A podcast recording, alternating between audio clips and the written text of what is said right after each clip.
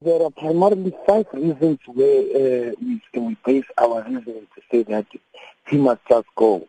He must be disbarred. He must never be a member of the General uh, Council of the Bar of the Advocates of South Africa. He had no reason to go to a headquarters of a ruling party to have a meeting with politicians. So, he has acted inconsistent with the Constitution in that he uses uh, a law that is uh, inconsistent with the Constitution itself. I mean, a law on uh, so-called Riotous Assemblies Act, which was used against uh, uh, our forebearers in the liberation movement. A law which says the white supremacy must be protected and there must be peace. Uh, the whites should not be disturbed in terms of land grabs. He has the audacity to interfere with the executive uh, authority in exercising his tasks he has the audacity to meet an accused person with whom he is a co-appellant uh, in the Supreme Court on the institution of more than 700 charges against President Zuma.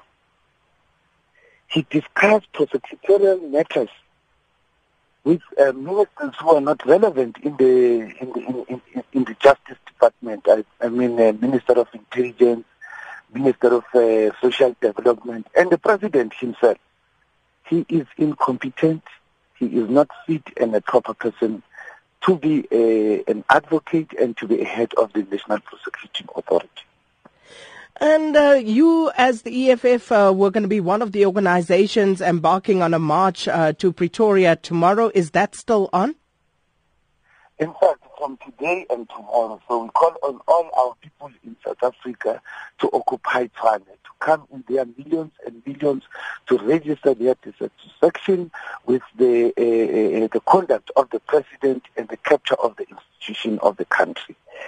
Mr. Shaun Abraham should go. We must defend our country and the state from capture. The president must resign.